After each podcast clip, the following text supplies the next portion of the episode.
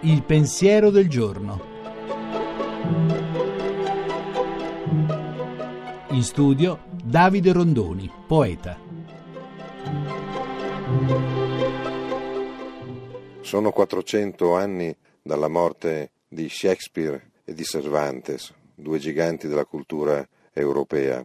Quando si parla in questi tempi di guerra di dover difendere la nostra identità, la nostra cultura, cosa si intende veramente?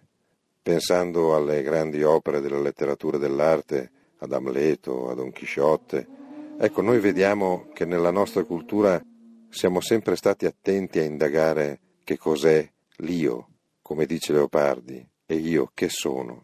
Bene, io credo che la guerra che si sta combattendo a pezzi non sia in nome di Dio, ma semmai in nome di io, cioè di quale concezione dell'io vive in varie culture, in varie società e sotto varie religioni. Dio è Dio, è unico, è grande, è onnipotente, è misericordioso, ma di fronte a questo Dio che io ci sta, che io le culture hanno messo a fuoco, l'io drammatico, libero, da indagare, profondo quanto le profondità di Dio, di Cervante su Amleto, o un io sottomesso che non vale niente?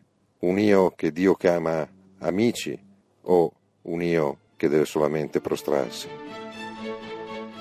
La trasmissione si può riascoltare e scaricare in podcast dal sito pensierodelgiorno.rai.it.